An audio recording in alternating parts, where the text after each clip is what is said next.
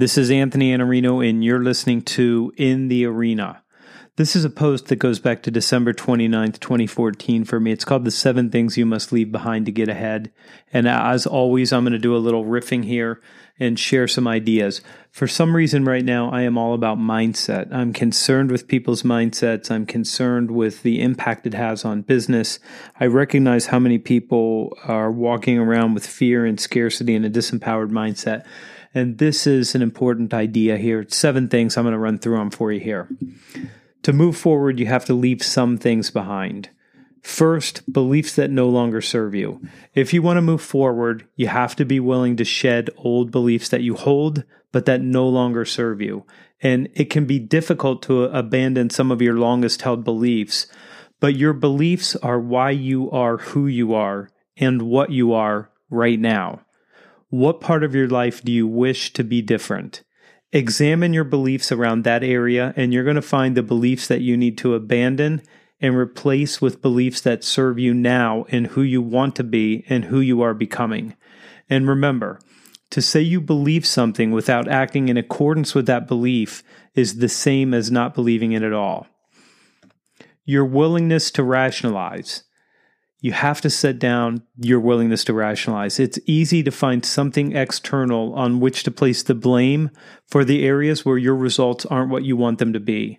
And there are countless excuses available to you. You don't have enough time. You don't have the right resources. Rationalizing your failures may make you feel better, but it doesn't absolve you of your responsibility. You're the only one with the power to change your life. This is your story and you have to write it yourself. Number three, your willingness to procrastinate. You are not a procrastinator. So many people say this about themselves that you would think procrastinator was a race or a religion of some kind. Procrastination is easily defeated by strong reasons. If you had a burning reason why, Nothing could stop you from taking action now. There is no someday, there is no tomorrow, certainly not one that's ever guaranteed. You're running out of time, so you have to set down procrastination and act now. Making small choices. Most television is a small choice. Spending time arguing about politics on Facebook is a small choice. Mindlessly browsing the web for some new distraction is a small choice. The work that you do that produces no results, yet makes you appear to be busy, is a small choice.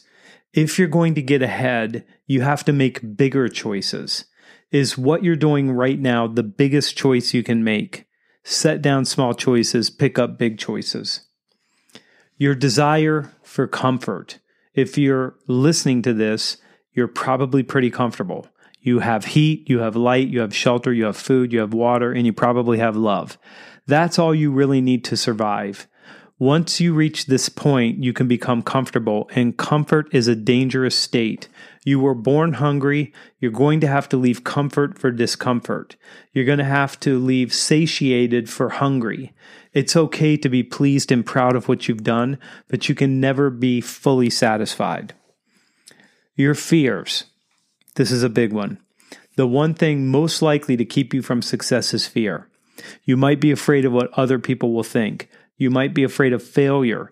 You might be afraid you aren't ready, and you might be afraid that you're not yet good enough. These are fears and they aren't real. Danger is real. Fear is a state of mind and one that can keep you locked solid right where you are now. So you have to step into your fears. You have to step through your fears and become more. Fear is a ruthless governor. It will limit you as much as it can unless you burn it down. Number seven, people who don't support you. There are some people that can't be happy for your success. Some of them love you and they fear losing you the more successful you become. Some of them have too small visions and their vision limits yours. Some of them are petty, small minded folks who only feel good about themselves by trying to make others feel smaller. I have no idea whether or not you become a composite of your five closest friends or not, but I do know that people who don't support you do in fact hold you back. If you want to transform yourself, you're going to need to leave part of your old self behind. That's the price you pay for transformation and the price you pay for becoming the person you were born to be. That was uh, seven things you must leave behind to get ahead. And you really do have to leave these things behind. In fact, you have to leave the identity that you have behind to put on a new identity. And as weird as that sounds, it's what you have to do. To become the person that you're supposed to become, you have to let go of the person you are right now.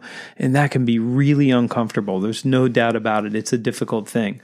But I would tell you this if you're the same person you were 10 years ago, you're not growing.